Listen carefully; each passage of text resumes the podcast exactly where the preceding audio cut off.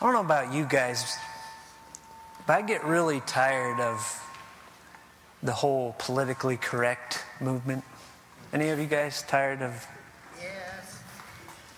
something? Let's just stop beating around the bush. Let, let's get to the point. I think sometimes we get into that politically correct stuff, not just with politics, but even, even with the core of our faith. I, I remember talking to Scott Madsen one time. He went to an Easter service. And he walked away scratching his head so completely frustrated because the, the theme of the, the guy's message, this was the core. No mention of the death of Jesus, the resurrection of Jesus. As we look at the flowers and the, the birds, Easter reminds us of renewal. That was his message. and you, you hear stuff like this, and it's like, can we just get to the point? Stop being politically correct. Tell me the truth. Peter was that kind of guy.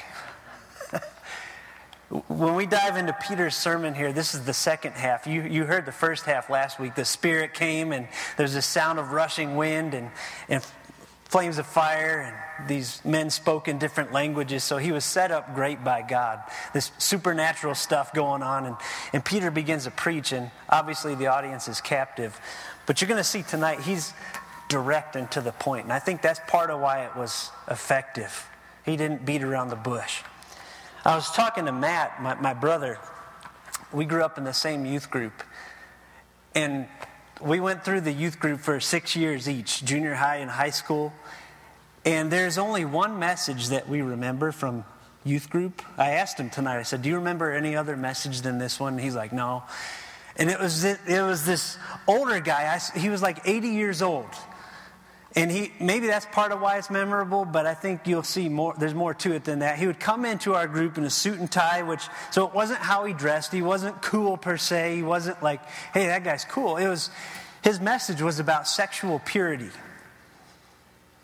And he would come in, maybe part of why I remember too is because he'd come in once a year and preach this, but his basic message, he would come in in his low, gruff voice and he would say, Gentlemen,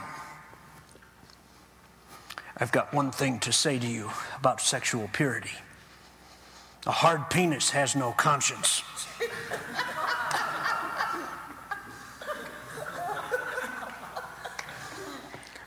I remember that 25 years later, and you're going. You're going to remember that the rest of your lives, unfortunately. Or maybe fortunately. It was right to the point, right? I mean, we will not forget that message because he cut in there and told us what we needed to hear. I appreciate that about him. Did we all turn red faced and look at each other and say, wow, that guy's 80 and he said that? Yeah, there was some of that, but we will never forget it because he got right to the heart of the message. I appreciate people that do that for me. Like, let's just cut to the chase. Peter was one of those guys. And you remember that the scene was thousands of, of Jews gathered around. They had, they had seen the supernatural stuff going on. These are the very Jews that had cried out, Crucify Jesus, crucify him. And Peter stands up, part two of his message. He says, Men of Israel, listen to this. Jesus of Nazareth was a man accredited by God to you by miracles, wonders, and signs, which God did among you through him, as you yourselves know. Now, I want to break this down a little bit. The, the Jesus of Nazareth part, those are two words, or just that whole phrase, Jesus of Nazareth, is kind of spiritualized for us today because generally in America, we don't name our kids Jesus anymore. You go down to Mexico, you, you meet some Jesuses. But Jesus as a name has been sort of set apart for us, and Jesus of Nazareth has too. Back in that day, there were a lot of people named Jesus. So this is like saying, you know, Joe from Paulden. You know, that's how Jesus of Nazareth sounded, sounded to them. He's, he's another man like you. That's what he said. He was a man. Jesus of Nazareth was a man, accredited by God to you by miracles, wonders, and signs. Miracles is sort of a general word. Wonders has a more specific meaning of, of something done that people see and, and it causes them to stop and say, Holy cow, did you see that? That was amazing. And then signs is another word Just as it says, Bill Engvall, here's your sign. You know, a sign is there to point you to something, right? Just like street sign or whatever, some of those miracles pointed people to the fact that Jesus was Lord and Messiah. And then he says, which God did among you through him, as you yourselves know. That last line is important. These people were, were around, many of them, when Jesus was alive. Peter's saying, You guys saw this stuff. This wasn't done in secret. You, you saw him feed the 5,000, you saw him raise Lazarus from the dead. This was no secret. Jesus was accredited by God to you by these miracles, wonders, and signs. That's why he did those, not just to show his power, but to show who he was. I believe, I don't know about you, that, that he is still in the business of doing this in our world today. I heard a story just last week that, that I asked Jim to come share for just a moment. I believe God's still out there doing miracles and wonders and signs to remind people that Jesus is the Messiah. And I want Jim to come. He talked to a buddy who went to a missions trip to Indonesia. No, India. India, okay. He's going to get a microphone. Just check this out, and you tell me if this doesn't fit that wonders and signs Testing. there. Man, it's kind of weird up here with these lights. It's like a train coming at you. Yeah, it is. Um, but you can't see all the sneers and smirks no, that way, too. Um, some of you guys may know Steve Reed and his family. They decided as a family to go to India. And on that trip, I, I saw Steve when he came back because we were in a lot of prayer for him. But he said amazing things he saw over there. And one that he really saw was the expectancy of the Holy Spirit to show up. The people were totally expecting it all the time. And uh, they went to one of the churches there and they had a testimony from one of the brothers. And um, it was a newly saved man that was first looking for somebody to heal his wife. They were trying to have kids, and um, she continued to bleed, and there was problems that she could not have children. And he was going around asking, and he finally found someone that he thought was referred to him that knew somebody that could heal his wife. He traveled all over, and the man said, I, I know someone, but I know someone even greater. Let me introduce you to him. And he introduced him to Jesus Christ. And he became saved on that day. And they prayed over him, and he told his wife, and his wife, back where they, she was at, says, That's incredible, honey, because I was healed today. And he said, Well, what time was that? And he said, Well, it was 1230. He goes, That's amazing because that's when I gave my heart to the Lord. And so from there, they've had five kids. And what was really neat about the story was he went home, took all his gods, the Hindu gods, the Buddha, and he started throwing them in the fire from right in front of his family. And his family's going, What are you doing? Are you, are you crazy? These are our gods. He says, If they are our gods, then they will come out of the fire, if they are truly gods. And he said, I'm serving and, and worshiping a true God that healed my wife. Isn't that awesome? Thank you, Jim. Can we give God a round of applause? I mean, so people saw that wonder, that sign. His wife saw that wonder, that sign. He saw it, and they said, I believe in Jesus. That's the same thing that Peter's saying here. You saw what Jesus did. You need to believe that he's Lord. You need to believe that he's Messiah. But he goes on, and this is where his message gets really pointed. I mean, just listen to the boldness of Peter. He's not worried about polls here, evidently.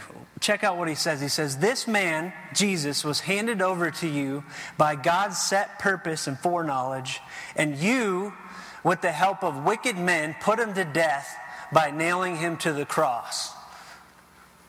Sometimes we hesitate to talk about anybody's guilt when we talk to them about Jesus, right? We don't want to go there because that's uncomfortable. Peter looks at these people and says, You nailed him to the cross. There's another chapter in the book of Acts where they say it more pointedly. They say, You killed the author of life.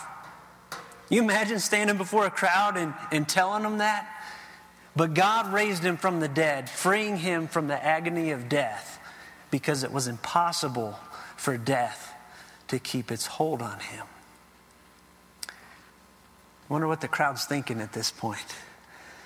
What's, what's going through their mind? I see two sides of something here, though, that we need to camp on for a little bit. And you guys tell me if you see it too. You see, on the one hand, that God is obviously behind what happened with Jesus on the cross. It says it was God's set purpose. It was his foreknowledge, right? It's kind of like what Jesus said No one takes my life from me. I lay it down and I will take it up again of my own accord. God was in control through that whole dark moment. And you talk about a dark moment. Look how dark it is. You, with the help of wicked men, put him to death by nailing him to the cross. Was there ever a darker moment of injustice and cruelty? The Son of God Himself was tortured the most painful way known to man by the ones He had created. You talk about a dark moment, and yet you see it was God's set purpose and foreknowledge. And still, you see these men did what they did. And you say, How does that work? I don't know completely. I heard one great example from David Jeremiah because sometimes we wrestle with this in our own lives, right? We look at the dark moments, or we look at even things like uh, an election or a tough boss, or, or maybe it's something worse, like a severe illness in our lives, a broken relationship. And we say, how, how do these things fit? Like, how is it that God's in control here, but these people are still doing this awful thing. And David Jeremiah painted this great picture that, that people are really like ants on a log. You know, we have freedom to move around on the log and, and interact with each other, sometimes positively, sometimes negatively, but, but this particular log is, is floating down a river. Okay? And the ants really, at the end of the day, do they have any ability to, to shape where that log lands?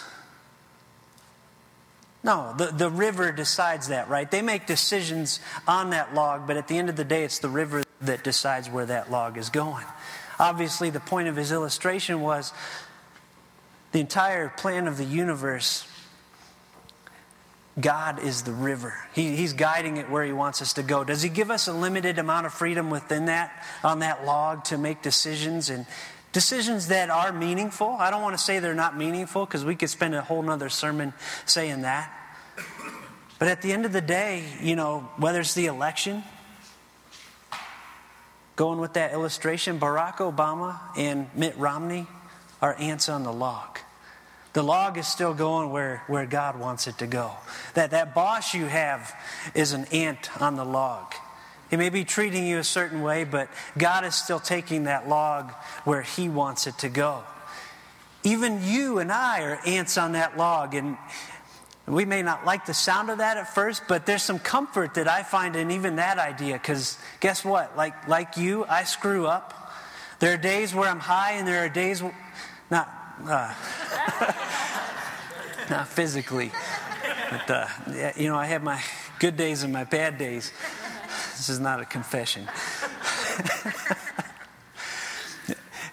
this week, I had a day where I was really discouraged. Um, you guys may have these days where the enemy comes at you. I shared this with Scott and Aaron Friday morning. We meet every Friday and pray. Some of those times he comes, it, it, it's a short time and you feel discouraged hours and it goes away. This week there were like two or three days where I, I described it. It felt like somebody had their claws in my heart and they were just dragging them across. All the wind was getting sucked out of my sails. And the lowest day that I was feeling that, I got a call from one of our missional community leaders. And she left a message and she said, You know what, Scott? I just want to share some awesome stuff that God is doing. We have five believers in our missional community, and 11 unbelievers are coming every week right now. And we're in John chapter 5 this week looking at who Jesus is. And I looked at the juxtaposition of those two things, like how discouraged I was and what God was still doing. And I was like, man, I, I told the elders, excuse my maybe crassness, I said, man, that was encouraging because just to know, even when I feel like crap, God's still doing his thing. Because I'm an ant on the log, but he's guiding that log. It's not about you, it's not about me ultimately, it's about what he's up to. I love that. And often, uh, when we think of those trials in our lives and try to figure out how is it that, that God's in control of this, but this is still happening, sometimes we want to get angry at God, like, He's in control of this, this whole thing, and this is still happening. But I thought about it this week do we really want the alternative? Like something happens in our lives, somebody does something to us or harms us or does something to us, and God's like, oh, I'm sorry, I, I didn't see that coming. I was watching YouTube when that guy was jumping from the edge of space. You know, everybody's watching that, and I want to see how fast he's going to get to the land. And I missed that whole thing going on in your life. I'm sorry. Next time, I'll try to do a better job of, of uh, paying attention and being in control. Do, do we want that? Do we want a God who's sort of like, oops, sorry, you know? No, we want a God who's completely in control because what, what kind of promises can we hold on to then? The, the promise that God works all things together for good to those who love Him. We may not like that He allowed it, but we can trust that He's working it for our good. It doesn't mean that he's cold and removed when we go through that. He's close to the brokenhearted. He hears their cries. He collects our tears in a bottle. But it's more than that, he's in control. You see that in this situation. While men and God somehow worked together to pull off the crucifixion, God alone took care of the second part. So God, well, let me say but. That's a big but right there, right? But God raised him from the dead freeing him from the agony of death because it was impossible for death to keep its hold on him. What an awesome, awesome bringing beauty out of the ashes, huh? I love that. That last line always reminds me of something I saw on my patio once. It was impossible for death to keep its hold on Jesus. It was about a month or two ago. I was on the back patio and I saw a, a lizard eating a moth, and the lizard was about this big, and the moth was about this big. and I watched for half an hour as the lizard had the moth's head in its mouth, and, and the, the moth kept flapping its wings. And I watched it for half an hour until I couldn't watch anymore because it was getting disgusting after half an hour. But that moth was still alive, and my guess is at some point the lizard said, Man, it's impossible for me to hold on to this stupid moth because it's just too big. Death couldn't hold Jesus because, as Peter said, this is the author of life. And death is the wages of sin. And while, while Jesus, God in flesh, had our sin upon himself, he had no sin of his own for death to, to hold on to. Death could not hold him, God was in control. How many of us think of those moments like that as darkness in our lives when something harmful is happening? I like the darkness metaphor being pastor of this church, I get to sub- subject you guys to different kinds of torture. Um, I'm going to subject you guys to a, to a poem that, that I wrote this week. It sort of fits the fall season. I think I actually shared it last night at the uh, Step One Coffee House. They have an open mic night from 6 to 9 on 2nd Street. I was the only poem reader. The rest of them were doing country music. So, but I took Carolyn in there and, and the boys. And uh, I thought about asking you guys if you could maybe um, listen to this and see. For me, this, this sums up that, hey, even in the darkness, God's in control. Poetically, the sun did drop, a ball of crimson flame. Descend it did and left behind a star pricked, blackened frame. Inside this frame, the night did live, the owls and bats and breeze Seemingly another world emerged amidst the trees. The trees themselves did creak and moan, straining as to speak, swayed and bent and tossed about by wind eyes ever seek. The wind itself did not appear, invisible and free, rushed along by sovereign hands, hands we cannot see. So sleep I did, and soundly too, though darkness displaced light. I trust the mighty windmaster who guards me through the night. You guys? good, good clicking. You guys trust that God's in control even in the darkness? That He's working out His plan? That's where Peter's going with this. And he goes on to tell these people hey, he just told them all the stuff Jesus did. He did these miracles, He died and rose again. There's another proof. He's like, David predicted this. And he's talking to a crowd of people that really thought highly of David. David was king when Israel was at its peak. You know how people talk about the economy under Bill Clinton a lot? Like, man, if we could get that economy back. People would talk about Dave, King David and King Solomon that way in Israel. That's when things were clicking, man. That's when things were humming in Israel. And he goes on to read this quote that David wrote in Psalms. He says, David said about him, I saw the Lord always before me. Because he is at my right hand, I will not be shaken. Therefore, my heart is glad and my tongue rejoices. My body also will live in hope. Now, all that David could easily have been talking simply about himself, right? But then it gets sort of different. He says, Because you will not abandon me to the grave, nor will you let your Holy One see decay, you have made known to me the paths of life. You will fill me with joy in your presence. It sounds almost like David's not talking about himself anymore. He's, he's talking about somebody else, and that's what Peter's going to explain. He says, Brothers, I tell you confidently that the patriarch David died and was buried, and his tomb is here to this day.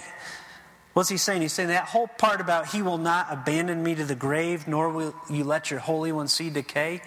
That's not about David. Okay, David died, and if you went to his tomb today, you'd find a skeleton. It's kind of like uh, Jaden today. We, we buried his first pet uh, last about three or four months ago. Thankfully, it was just a fish. We're starting easy and working our way up. We buried it in the garden, and today we're sitting at the table. This was like five months ago, and uh, he said, Hey, maybe we could go see Nemo. we go dig him up and take a look at him, and, and Carolyn tried to explain that's not the best idea. You know, he people use fish to like fertil- the, the pilgrims use fish to fertilize their garden. You know, they decay, they break down. If you flip that over today, there'd be a skeleton. He's like, oh. That's what they're saying about David. You go to David's tomb, you're going to find a skeleton. This was not about David. Peter goes on, but he was a prophet and knew that God had promised him on oath that he would place one of his descendants. Okay, this is about one of David's descendants on his throne. Seeing what was ahead, David, through the Holy Spirit, got a glimpse into the future. How cool is that? He spoke of the resurrection of the Christ. He spoke of the resurrection of his descendant, Jesus Christ, that he was not abandoned to the grave, nor did his body see decay. So Peter says, That's what your own scriptures say. Now look how this was fulfilled. God has raised this Jesus, this Josh from Paulden, that's what they're hearing, right? This, this Jesus from Nazareth to life. And we're all witnesses of the fact. That great prophecy you guys have all read for years, that's about this guy that grew up here. You, you watched him, that's him. And he goes on to another prophecy from another psalm. Exalted to the right hand of God, he has received from the Father the promised Holy Spirit and has poured out what you now see and hear. Here it comes. For David did not ascend to heaven, and yet he said, the Lord said to my Lord, and here, what, what you want to read, where Peter's going, and I won't walk in front of the speaker. Um, the Lord is the Father, the first one. My Lord is Jesus. The Lord said to my Lord, the Father said to Jesus, Sit at my right hand. That's a position of power, it's a position of authority until I make your enemies a footstool for your feet. The Father said to Jesus, You sit at my right hand, the place of authority and power. And then Peter gets to the, the crux of his sermon. Therefore, let all Israel be assured of this. And you, you can be sure they're, they're on the edge of their feet or their seats, depending on if they're standing or sitting.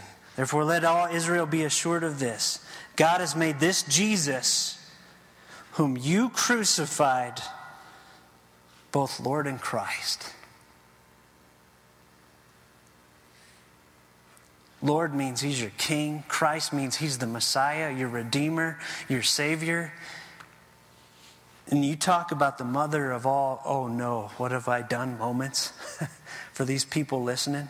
You ever have one of those? You do something like, what have I done? What have I done? On a lighter note, Matt and I, uh, about five years ago, were on a trip back to Ohio. Christmas time, and we get lots of nice snow in Ohio. We thought it'd be great to go to a church parking lot in the neighborhood and and do some donuts. There's a police officer sitting in the same parking lot in the dark corner, the same parking lot. I don't know how we did that. I was driving. so we get about three spins in, and the flashers come on in the same parking lot, and we look at each other. What, what, the officer said, You guys are a little old for this, don't you think? That was one of those what have I done moments. Uh, getting a little more serious. I don't know if you guys heard of the guy in Pennsylvania this week. They were having a uh, Halloween party. All the kids were dressed up. One little girl was dressed up in a black costume. It was about 8 p.m. at night, and, and she was out on a hill. The guy, they say he wasn't drunk. He got a shotgun, thought there was a skunk out there. Blasted away. She's okay now. No, no, no serious injury. She didn't die, but you talking about another. What have I done? You know, I totally misread this situation. You'd like people to know a little more clearly what they're shooting at, I, I think. This right here is the mother of all what have I done situations when this crowd, the realization sets on them that this, this Josh from Paulden that we just killed, he's, he's Jesus of Nazareth. He, he was, he's the king. He's the Messiah, the Christ that we've been waiting for, and we, we killed him. I love their response in verse 37. It says, When the people heard this, they were cut to the heart. That's what the Holy Spirit, Jesus said he would do. He would come and convict the world of sin. Peter's preaching in the power of the Holy Spirit. These people are being convicted by the Holy Spirit. This cut to the heart phrase is like they were in anguish. They, they knew they needed help. They knew they needed relief from what was coming to them because of what they did. They were broken. And they said to Peter and the other apostles, Brothers, what shall we do? What shall we do? And, and I hear their response, and I want to say a couple things. One, it was totally dependent on the Holy Spirit convicting them. So as we talk to people we know that need Jesus, that's where we need to start. Holy Spirit, get them to that point where they will ask that question What shall we do? But as we present the gospel, I think it tells us we need to be bold enough as we follow the Holy Spirit's lead to speak to them about their guilt, to speak to them about their need. Because I think a lot of times we want to avoid that because we don't want to ripple the waters. But, but people aren't necessarily going to say, What do I need to do if, if all we tell them is, Hey, God loves you and has a wonderful plan for your life? That's part of the message, and that's a good part of the message. But that doesn't automatically bring me to my knees and say, Wow, what do I need to do? It's like, Cool. Hey, God loves me and has a wonderful plan for my life. All right. Now, we've left out some of the message, haven't we? We're, we're telling them part of it. Peter answers them. He says, Repent and be baptized, every one of you, in the name of Jesus Christ for the forgiveness of your sins, and you'll receive the gift of the Holy Spirit. Now, this verse I don't want to spend too much time wrestling with the, the theological debates that have gone on because I think sometimes we lose that this was wonderful news to these people to hear. Wow, there is something that can happen that can fix this. That there is a way out. This, this had to be music to some of their ears, but I do want to break down briefly. Repent, it's, it's a change of heart, it's a change of mind about who Jesus is. Many of these in the crowd thought he was just a, a lunatic or a, or a deluded person or, or a power hungry false Messiah. They had to change their mind and heart and realize that this is the Savior that I need to count in, to trust in.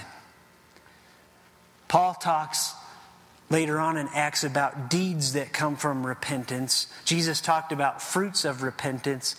That's important because, number one, those two things are connected, but they're also separate. There, there, are deeds and fruit that should come from that change of mind. But it's important that those are separate in those phrases because it's never our deeds that save us, is it? Paul said it's by grace you've been saved through faith, not by works. So we must keep those things connected but separate. Should there be fruit when we change our mind about who Jesus is? You bet. Is it that fruit that saves us? No, it's Jesus that saves us. Now, there's another confusion about this passage. Repent and be baptized, every one of you, in the name of Jesus Christ for the forgiveness of your sins. Many have abused this, abused this verse to say, hey, you got to be baptized in water in order to be saved. There's a guy in our church that had, had someone show up at his door, and not just do you have to be baptized in water to be saved, you got to be baptized in water at our church. The guy asked the guy from our church, Can you trace your church back to the Apostle Peter? You know what the guy from our church said? He said, I can trace my church back to the book of Acts. I like that. It looks on the surface like that being baptized is part of the deal, but you got something complex. I'm not going to spend a lot of time on it. The repent is plural, and uh, for the forgiveness of your sins is plural. The be baptized is singular. The, the sense of all that that just is like this. If you were talking uh, Jeff Foxworthy talk, y'all repent, everybody, y'all repent for the forgiveness of your sins and each one of you who does, go ahead and be baptized. That's, how, that's a better translation of that passage. You all change your mind about who Jesus is for the forgiveness of your sins. And every one of you who does that, go ahead and be baptized. Baptism does not save us. We just talked about it's not by works you're saved. If, if you needed to be baptized, that would demolish so much of your New Testament, wouldn't it? It would say Jesus is not enough. It would say that thief on the cross wasn't saved because he sure didn't have a chance to be baptized. Repent and be baptized, every one of you, in the name of Jesus Christ for the forgiveness of your sins. Paul, just one more point about the baptism. 1 Corinthians 1:17, he says something that would be really odd if baptism was required to be saved. He said, "God did not call me to baptize, but to preach the gospel of Jesus. Did Paul baptize people? Yeah. But wouldn't that be an odd thing for him to say if baptism was part of what it took to be saved? If baptism was needed, you could bet God called him to baptize people. But he's saying we're saved by the gospel, not by baptism. You repent for the forgiveness of your sins, and you'll get the gift of the Holy Spirit. All these people have seen all this crazy stuff. Peter's saying this can be yours too. The Holy Spirit can come live in you. The promise is for you and your children, and for all who are far off, for all whom the Lord our God will call. With many other words, he warned them, and he pleaded with them save yourselves from this corrupt generation. And I look at those words there. He warned them, he pleaded with them. And I, I wonder does that characterize the way we talk to people about Jesus? Are we bold enough to warn people about an eternity in hell? Do, do we care enough about them to plead with them and say, This is what's coming? if you don't trust in this Jesus? Do we warn people? Who's the last person you warned what would happen if they didn't trust in Jesus? Who's the last person you pleaded with? Obviously, this is uncomfortable. It's led some in the modern church world to even deny hell's existence or the fact that those who don't believe in Jesus will stay there for eternity. They deny that flat out. They write books about it. That's not the answer to hell. Jesus didn't skirt around hell. You, you read through the Gospels, you see he, he talked about hell a lot. Was that because Jesus was insensitive or cruel? It was out of love.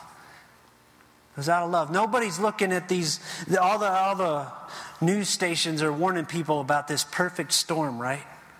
Up in the Northeast, people are telling them if, if this Hurricane Sandy combines with this cold front, We could talk, be talking about weeks without power, snowstorms, 12 inches of rain. Some cities I read could get more rain than they've gotten in 500 years. I don't know how they even know how much rain people got back then. That was on CNN today. But nobody's looking at these stations that are telling, giving these warnings and saying, gosh, these people are so insensitive and rude. I wish, I just want to watch my sitcoms. Would they stop ramming this stuff about the perfect storm down my throat? They're so narrow minded.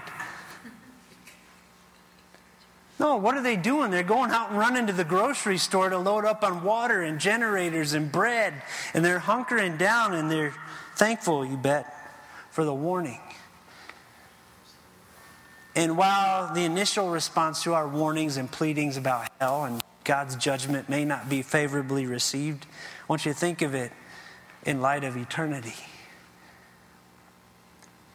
You know, how cool it'd be to be standing in heaven, somebody you warned and pleaded, and maybe that first two or three conversations was kind of awkward and maybe even got real tense, but eventually they believed and you're standing there.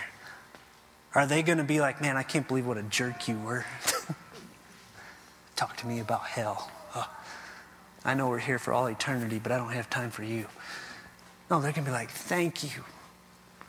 Thank you for taking the time to do that. Just like these people in the Northeast are thankful that they know what they need to do to protect themselves. We need to be bold enough, loving enough to warn and plead save yourselves by trusting in Jesus. You look what happened in verse 41. This is where we're going to close.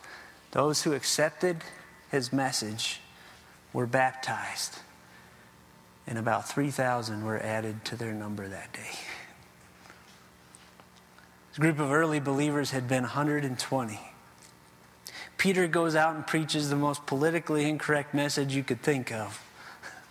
But the Spirit's working, and 3,000 were saved. And you know what? They were baptized on the spot. And I just want to close with that. For them to be baptized in that day, for a Jew to be baptized in the name of Jesus, as it said in that earlier verse, that was to cut off all ties from their livelihood. The synagogue was the center of business and, and networking and relationships. And, and they were saying, I trust Jesus enough. And I'm going to hang with this people. I trust him enough that I'm going to sever those ties. And I'm going to do it immediately. I think if some of those people were to look today, and some of the reasons we don't get baptized after we believe in Jesus, I, I think they would scratch their heads. What, what's the deal? You know, you live in a country where you're allowed to believe what you want. Uh, you're still going to be able to, to have your business and you're still going to be able to live on your street and the water's too cold, there's too many people. Look, do you love Jesus or not? They, I think they would say, we risked our very livelihood on this. He's worth it. Baptism doesn't save us, but Jesus sure wants us to take that step. And for them, it meant everything. Lord, I, uh, I thank you for this example of bold preaching that Peter gave us. We need more of that, Lord. I think if we're all honest, we're, we're a little timid sometimes, a little afraid to go there, and we, we want to make sure we do it in love. We've seen this abused too many times. Sometimes people get to the heart of the matter, but they really don't care about the people they're preaching to or talking to. That's not where we want to go, but we do want to love those that you put in our path enough that when the moment comes, we're, we're bold enough to warn them, plead with them. God, I pray that if there's anyone here tonight that maybe hears about that warning and that pleading, and they say, wow, is that really what's coming if I don't trust in Jesus? And you're speaking in their heart, yes, it is, but I love you. You simply need to trust in my son, Jesus, that he died for your sin and rose again. Believe in me. God, I pray if there's anyone in here tonight that's in that boat, that they would take that step. God, just like these 3,000 who accepted that day and were saved. God, any in this room, in our community that need that, please bring them in. Uh, Father, I thank you for your word. And I pray that even as we give our offering tonight, God, it would be to that end. to advance that message and that kingdom into our community, into Asia, the Philippines. God, keep us on task. Keep us bold. Help us not to be politically correct, but to be biblically correct in you. In Jesus' name, amen.